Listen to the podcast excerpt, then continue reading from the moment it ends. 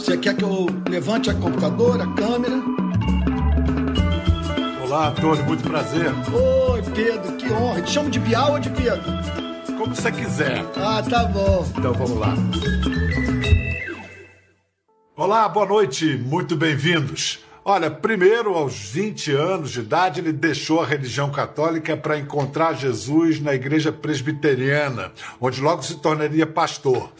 Aí, aos 43, ele viveu o que chama de segunda conversão, sob o impacto do mais sangrento atentado da história do Rio, em que facções criminosas promoveram ataques à polícia que fizeram 18 mortos e 32 feridos. Dali em diante, o pastor decidiu devotar sua vida não apenas a Jesus, mas também ao próximo mobilizou membros de sua igreja para fincar dezenas de cruzes pretas nas areias de Copacabana, num tipo de protesto tão silencioso quanto eloquente. Algo que outro pastor, o eterno Martin Luther King, chamou de tensão não violenta construtiva. Nascia a ONG Rio de Paz que já fez manifestações contra a falta de leitos em hospitais, homenageou policiais mortos, denunciou a superlotação em presídios e prestou tributo a vítimas da Covid até na capital federal, Brasília. Em 2009, esse Rio de Paz subiu o morro pela primeira vez, inaugurando uma série de ações sociais que vão de cursos profissionalizantes à ouvidoria dos moradores carentes prestes a celebrar seus 15 anos, o Rio de Paz vai ter sua história contada num documentário dirigido pelo uruguaio carioca Guilhermo Planel. Porém, ao mesmo tempo em que é reconhecida e admirada em todo o mundo, a ONG Rio de Paz encontra no Brasil de hoje resistência exatamente onde ela nasceu, na Igreja Evangélica Brasileira para conversar sobre amor a Deus e amor ao próximo, política, religião e politização da religião. Vamos falar com o presidente da ONG Rio de Paz, Antônio Carlos Costa. Bem-vindo, Antônio. Oi, Pedro, mas que honra poder estar com você e essa ah. introdução. Eu estou aqui com o lencinho do meu lado, quase tive que recorrer a ele em razão, sabe, da beleza desse, desse ah. resumo de história que você contou. É, a beleza da história que você construiu, Antônio. Vem cá, é, de que título você mais se orgulha para eu, me, eu me remeter a você? Pastor não mais. Não. É, reverendo. Antônio carioca, botafoguense, apaixonado pela vida. Eu gosto de ser chamado pelo nome, Maravilha. Antônio. Escuta, em 2006, quando você teve o que se chama de segunda conversão, essa epifania, você já era pastor presbiteriano no Rio, havia então 14 anos. É, que tipo de pastor era aquele até aquele momento? Pedro, com 20 anos, eu era surfista, e minha meta era me tornar jornalista. Aí eu passei por uma crise existencial. Comecei a fazer perguntas que até então eu não havia feito à vida: quem sou, de onde vim, para onde vou. Especialmente a morte. Mexeu muito comigo. Aquela história lá de Sócrates, que a vida não examinada não é digna de ser vivida. E eu entendi que o cristianismo me oferecia as respostas para as perguntas que emergiam ali nos meus 20 anos. Bom, Acontece que no contato com as respostas do cristianismo para as minhas questões existenciais, eu me deparei no Evangelho com o conceito de Cristo sobre o ser humano. Cristo é apresentado na Bíblia como apaixonado pelos seres humanos. Ele diz que os seres humanos foram feitos à imagem e semelhança do seu Criador. Aí eu falei: não é possível que eu saia por aí dizendo que o homem foi criado à imagem e semelhança de Deus e veja de braços cruzados o que está acontecendo no Rio de Janeiro. São muitas mortes. Até que, no dia 28 de dezembro de 2006, eu saí do púlpito e fui para as ruas. E lá permaneceu? Sim, porque 19 pessoas foram mortas no dia 28 de dezembro de 2006. E aí eu liguei para o Instituto de Segurança Pública, falei quantas pessoas morreram nesses dois primeiros meses de 2007. Aí uma amiga disse: Olha, se você disser 700, você não vai estar longe da verdade. Botamos 700 cruzes pretas, de madrugada. Quando o dia amanheceu, Pedro, Toda a imprensa presente, as agências internacionais de notícia, a, a, a, imagem correu o mundo, foi a abertura do Jornal Nacional naquele dia e ali nasceu o Rio de Paz. Mas escuta, qual foi o impacto na, na, na, no seu espírito, na sua visão de mundo, quando você entrou numa favela pela primeira vez, aí no começo do Rio de Paz? Pedro, eu estava em Copacabana, não saía de lá, fazíamos as manifestações, fizemos a das cruzes, depois nós fizemos uma com rosas, cada rosa simbolizando uma pessoa morta. Agora, não dava para ficar em Copacabana, porque logo cedo eu havia chegado à conclusão de que 80% dos homicídios ocorrem nas favelas. Não podia ser um movimento social de classe média comodamente fazendo manifestação na Zona Sul. Eu entrei para nunca mais sair, porque quando cheguei, Pedro, a minha teologia foi confrontada, porque perguntas emergiam de todos os lados. O que o seu cristianismo tem a dizer sobre esses barracos? Sobre essas ratazanas? Sobre essas histórias de abuso de autoridade?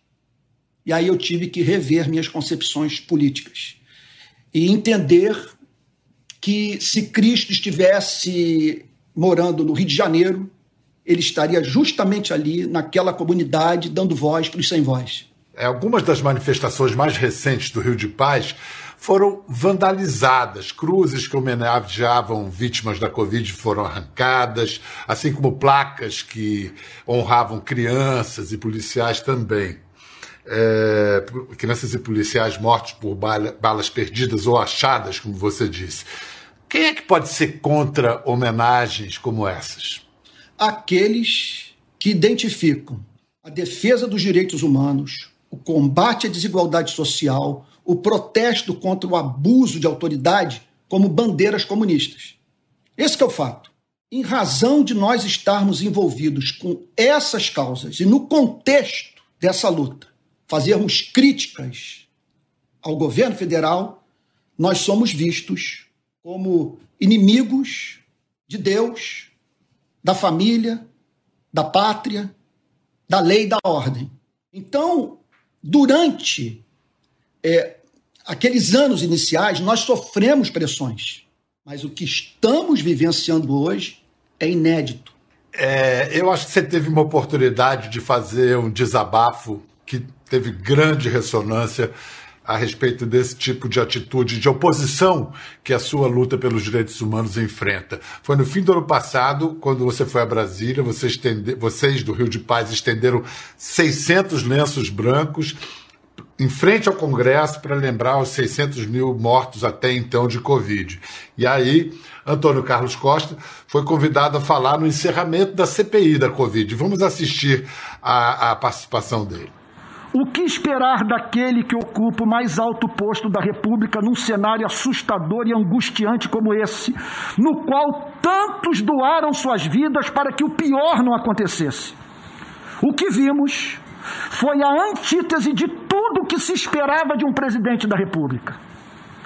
Jamais o vimos derramar lágrima de compaixão ou expressar profundo pesar pelo povo brasileiro. Não soubemos de favela que ele tenha visitado, hospital para o qual tenha se dirigido, a fim de comunicar ânimo aos nossos profissionais de saúde. Nenhuma palavra de direção ou encorajamento às milhões de famílias aturdidas com a crise múltipla que se estabeleceu no nosso país. Para nossa perplexidade e revolta, o vimos apoiar manifestações públicas antidemocráticas que fomentaram aglomeração xingar jornalista, chamar o povo de marica, fazer deboche com os que agonizavam pela falta de ar, andar de jet ski, jogar futebol, comer pastel em boteco, insuflar golpe militar, prescrever remédio sem eficácia comprovada, combater o uso de máscara, menosprezar o distanciamento social, trivializar o poder letal do vírus. Me perdoe mais uma vez de dar bafo ridículo. Ridículo, ninguém aceitaria isso em nenhuma nação livre e desenvolvida. Essa fala tão cheia de verdade, de paixão, repercutiu naturalmente, muito circulou nas redes sociais. O que pouca gente sabe é que menos de três meses depois desse discurso seu, você perdeu sua mãe para a Covid. É, o que essa experiência de dor, esse luto, acrescentou ao que você já tinha dito em Brasília? Olha, Pedro, no meu último encontro com ela, testemunhei minha mãe querendo ar para viver. Ou seja, vivendo a agonia que foi objeto de deboche do presidente da República. Onde eu penso no que eu fiz, sem ter passado pelo que eu estou vivenciando hoje, eu chego à conclusão de que eu talvez teria sido muito mais veemente do que fui, muito mais contundente. No entanto, esse presidente, esse governo que você classifica dessa maneira e você tem motivos e razão para isso, tem apoio da maioria dos evangélicos. Que, e você é um deles. Você é um, não que os evangélicos sejam uma massa homogênea, muito pelo contrário. Vamos lá, vamos, vamos por exemplo, usar um, um clichê de hoje em dia. É, você já deve estar acostumado a ser chamado de esquerdista. Sim. Ah, é cristão, cristão de esquerda e tal. E, e, e, vão, e vão repetindo, vem se repetindo, se cristalizando uma frase que é é impossível ser cristão e ser de esquerda. O que está sendo posto em dúvida aí? O seu cristianismo ou o seu suposto esquerdismo? Você é um cristão socialista? Olha, eu sou um cristão absolutamente convicto do fato de que a desigualdade de oportunidade de vida é uma afronta aos céus, que a concentração de riqueza é uma iniquidade. O que me causa indignação é nós é, atribuirmos exclusivamente à esquerda ou ao comunismo aquilo que é da essência do cristianismo e que levou cristãos no passado a lutarem por causas análogas às, às que nós estamos lutando hoje. Foi o cristianismo que levou William Wilberforce, no século XIX, na Inglaterra, a lutar no, no parlamento inglês pelo fim do tráfico de escravos. Foi o cristianismo que levou o pastor batista Martin Luther King a marchar, a marchar nas ruas americanas, lutando pelos direitos civis dos negros. E é o cristianismo que me move a fincar essas cruzes a espalhar esses lenços, a dar entrevistas, a estar aqui como você, na esperança de que esse discurso, de que essa dessa oportunidade que você está me dando de falar o que penso, de ajudar as, as pessoas a entenderem que o cristianismo não é necessariamente ópio do povo. O, o que eu apreendo da tua resposta é que sim, um cristão pode ser de esquerda. Mas você vê algum problema num cristão ser de direita? De modo algum. Veja só, é, há pautas da direita que nós podemos considerar pautas do cristianismo. Eu penso, por exemplo, que quando é, um porta-voz desse conservadorismo de direita defende algo como a economia de mercado, ele está defendendo um direito humano. Eu tenho direito de sonhar, de planejar, de abrir um negócio, e prosperar. Eu não quero ver esse direito suprimido pelo Estado. Então, quando eles falam sobre lei e ordem, por exemplo, eu entendo o clamor da direita por, por, por nós é, deixarmos de lidar com esse excesso de escrúpulo tão presente na esquerda com o tema da segurança pública. Ora, a esquerda esteve à frente desse país durante 13 anos. Não apresentou uma só meta de redução de homicídio nenhum plano de segurança pública para o país. E nós vimos milhões de pobres e negros morrerem em governos de esquerda. E essa é uma crítica é, que deve ser feita e que enquanto a igreja, enquanto que a, a, a esquerda não entender esse clamor de setores inteiros da sociedade para um nível maior de segurança, vai continuar deixando de se comunicar com parcelas imensas da nossa população. Quero uh, mostrar um exemplo aqui da confusão que reina hoje entre. Porque a separação Estado-Igreja é fundamental para o início de, da organização social que a gente vive, hegemônica no mundo. No Brasil, é, igreja e governo estão beirando a promiscuidade. No último dia 25 de janeiro, na igreja Lagoinha Orlando Church, dedicado à comunidade brasileira da Flórida, é, foi recebido o deputado Eduardo Bolsonaro para pregar em seu culto fé. Foi apresentado pelo pastor e cantor André Valadão. E o 03, o filho do presidente, é, falou exatamente isso. Não existe cristão socialista. Eu vou citar alguns trechos do que ele disse e depois queria a sua reação. Ele diz: tem um conhecimento baixo com relação à Bíblia. Mas como político, pode ter certeza que socialismo eu sei o que representa e é por isso que eu vim aqui falar para vocês. Socialismo, progressismo, bolivarianismo, comunismo, marxismo, isso tudo quer dizer a mesma coisa. Morte de opositores, destruição da família.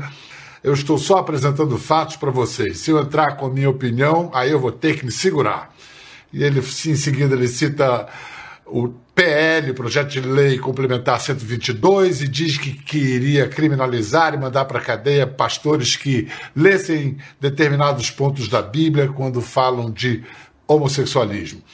A causa de fechar igrejas, diz Eduardo Bolsonaro, na pandemia, não é para preservar a tua saúde, é para você não ouvir o teu pastor, porque por vezes o pastor é um cara corajoso demais e coloca alguém para falar contra a esquerda dentro da igreja dele. Então, Antônio, aqui a gente tem um político ocupando um púlpito evangélico, um pregador que assume que não conhece a Bíblia, temos propaganda contra o isolamento social e temos a tática do medo, uhum, da implantação uhum, do medo, uhum. da perseguição religiosa. O que, que mexe mais com você? Olha, é difícil mensurar. É tudo causa muita indignação. O culto tem como objetivo os adoradores apresentarem a Deus as suas demandas por misericórdia. O centro é o Criador. Não é lugar para campanha. Isso é um ato de profanação. Ele não poderia sair de lá, em primeiro lugar, sem definir a palavra socialismo. Ele está falando sobre qual socialismo? Ele está falando sobre o socialismo da Suécia, da Finlândia, da Noruega, ele está falando sobre o estado de bem-estar social ele está falando de um Estado que não deixa ninguém para trás na corrida capitalista. Ele está falando de um Estado que provê saúde, educação para os seus cidadãos.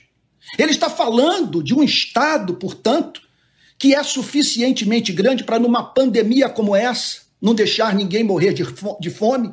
Mas na luta, na disputa pelos corações e mentes de um país que daqui a menos de meia dúzia de anos será de maioria protestante. É, o fato é que os evangélicos, os evangélicos que apoiaram e apoiam esse governo, eles é, se valeram do medo que os evangélicos têm e que é legítimo, deve ser reconhecido, de que perdessem a sua liberdade de culto de religião. Então, o que, que você diria? Primeiro, para esse evangélico que está amedrontado e que, mesmo que veja os defeitos do presidente Bolsonaro, fala assim: isso é melhor do que a alternativa. Quando você me convidou, eu pensei: meu Deus, eu estou diante da oportunidade de falar por milhões de evangélicos que não concordam com o que está em curso, pessoas que estão envergonhadas, que entendem que os mais de 70% dos evangélicos que apoiaram Bolsonaro no primeiro turno das eleições à presidência da República cometeram um equívoco histórico. Porque nós cristãos, Pedro, acreditamos que o criador de Andrômeda, da Via Láctea, enviou seu filho para esse planeta para ensinar o amor, para ensinar as pessoas a se respeitarem e amarem o seu criador. O que esses evangélicos disseram é o seguinte: é que o filho de Deus foi parar no palanque ao lado de Bolsonaro. E para dizer, olha, quando ele, quando ele celebra a memória de um, ter, de um torturador, ele está, de, ele está defendendo uma causa que é minha. Quando ele aplaude a tortura, quando ele exalta o regime militar, quando ele diz que esse país precisa matar mais 30 mil pessoas para completar o serviço que foi feito pela metade pelo regime militar. Ah, quer dizer, é uma subversão do evangelho, de valores que nos são muito caros. Então, quando eles falam sobre essa ameaça comunista, eu, eu, eu faço a seguinte pergunta: me mostre de onde ela vem. Sabe? É, é, é porque durante o governo de esquerda, o governo Lula-Dilma, esse país bateu todos os recordes de crescimento é, é, é numérico de convertidos. São quase 50 milhões de evangélicos durante o governo de esquerda. E aí, essa igreja que não parava de crescer decide é, usar o evangelho como fundamento de um projeto de poder político diametralmente oposto aos valores mais basilares da fé cristã. Agora, tem um detalhe. Eu vou tocar agora numa, numa questão, Pedro, das mais duras. Há muita influência do protestantismo americano, do conservadorismo americano no protestantismo brasileiro. Instituições americanas investem nesse país. E muitos pastores sabem que, se abraçarem essas pautas que são consideradas de esquerda, no meu modo de ver, essencialmente cristãs, e se insurgirem contra essa aliança que a igreja fez com Bolsonaro, eles vão perder igreja, vão perder salário, não vão falar em congressos. Eu não vou, eu não posso generalizar, Pedro, mas não há a mínima dúvida de que a questão financeira, a luta por espaço, sabe, a dependência econômica estão por trás desse silêncio. No fim do ano passado, Antônio Carlos Costa anunciou que estava deixando a função de pastor-presidente da Igreja Presbiteriana da Barra, no Rio de Janeiro, a igreja que ele plantou no começo da década de 90. E na última mensagem que fez, escolheu o tema reconciliação, baseado numa das cartas do apóstolo Paulo aos Coríntios. Vamos assistir a um trecho. Ele nos deu o ministério da reconciliação. A igreja foi chamada para quê? A igreja foi chamada para eleger o presidente da República. A igreja foi chamada para botar um ministro no Supremo Tribunal Federal. O chamado para a igreja é para mudar a orientação sexual das pessoas. O que o texto nos ensina é que a igreja foi levantada por Deus para reconciliar a criatura com o Criador. Que fique o registro na minha última mensagem na Igreja Presbiteriana da Barra com o pastor titular. O que houve em 2018 nesse país foi um crime praticado contra o Evangelho de Jesus Cristo. E os que se calaram terão que um dia prestar contas diante de Deus. Você se converteu numa igreja presbiteriana, foi pastor presbiteriano por 35 anos, se desligou, como nós vimos, com um emocionante sermão, um discurso na se desligou, desligou da Igreja Presbiteriana do Brasil. Então vamos falar agora da participação presbiteriana no governo Bolsonaro, mas isso depois de um rápido intervalo. A gente volta em instantes depois dos comerciais.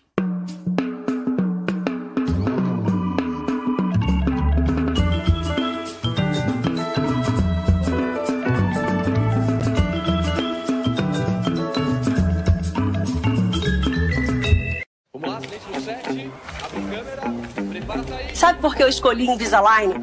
Invisa é o único com material Smart Track que move seus dentes com mais precisão. Invisa é mais confortável.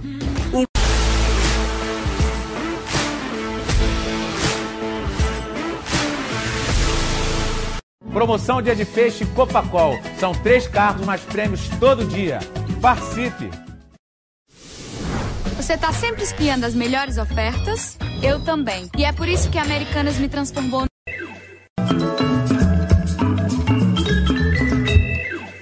Estamos de volta à nossa conversa com o teólogo escritor, pregador evangélico e presidente da ONG Rio de Paz, Antônio Carlos Costa, que no começo do ano se desligou da Igreja Presbiteriana do Brasil.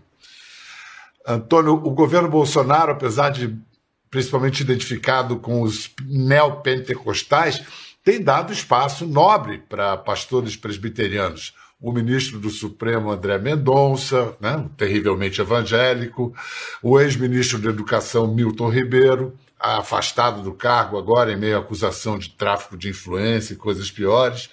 Ele é pastor de uma igreja em Santos. Como você enxerga a relação da Igreja Presbiteriana do Brasil com o atual governo Bolsonaro? A aliança que os evangélicos fizeram com Bolsonaro representou o maior golpe desferido contra a credibilidade da igreja em toda a história do protestantismo brasileiro. A igreja presbiteriana acabou ficando muito identificada com o bolsonarismo em razão da presença desses dois pastores presbiterianos em dois importantes ministérios do governo Bolsonaro. O que tem causado e muito constrangimento a todos nós é, em primeiro lugar, o fato de um deles ter dito que Bolsonaro era um profeta. No nosso entendimento, profeta é alguém de uma sensibilidade moral muito grande, a ponto de perceber, numa dada sociedade, as suas principais violações do amor. Nós não acreditamos que o Bolsonaro, ao longo da sua vida pública, tenha revelado essa sensibilidade. Em especial quando ele exalta regimes de exceção, quando se mostra favorável à tortura. Causa-nos também embaraço o fato de ambos os ministros terem se mantido silentes durante esse período de envolvimento com o governo Bolsonaro, que cometeu erros gravíssimos e que deveriam ter sido denunciados por eles. Vale ressaltar o fato de que não poucos presbiterianos são contra essa aliança e que esperavam do Supremo Concílio da Igreja uma posição. Então, foi por causa dessa falta de posicionamento que você deixou a Igreja Presbiteriana da Barra? Eu saí em razão de não conseguir atender a demanda da igreja, demanda legítima. Agora, o principal motivo deve-se ao fato que eu cheguei à conclusão que não dá para ser militante e pastor titular de uma igreja. Porque nem todos estão de acordo com as denúncias que eu faço. Antônio, então agora você com a independência é, adquirida, conquistada, você vai cuidar dos seus projetos atuais, você tem cursos online, faz pregações semanais na associação, na ABI, na Associação Brasileira de Imprensa no Rio, e você está lançando esse livro, Lendo Filipenses, um comentário para hoje. Epístola de Paulo, de Paulo tida como uma das um dos trechos mais lindos, mais líricos e emocionantes do Novo Testamento. Filipenses é uma nota de esperança. Quando o apóstolo Paulo diz: Eu tudo posso naquele que me fortalece. Sabe? Alegrai-vos sempre no Senhor. Outra vez eu digo alegrai-vos. Quer dizer, é possível alegria nesse mundo. Não andem ansiosos por nada. Em tudo, porém, sejam conhecidas diante de Deus as vossas petições pela oração e súplica com ações de graças. E a paz de Deus, que excede todo entendimento, guardará as vossas mentes e os vossos corações em Cristo Jesus. Isso é lindo e precisa ser proclamado. Maravilha, está absolutamente explicado. Boa sorte nessa nova fase. Tudo de bom, hein, Antônio? Foi um grande prazer. Obrigadíssimo. Abração. Obrigado. obrigado. pela obrigado. oportunidade de falar por tanta gente que esperava um espaço como esse para poder dizer o que pensa sobre o cristianismo. Que bom, que bom a gente poder dar essa oportunidade. Para você em casa, fique em paz, na paz de Deus. Até a próxima.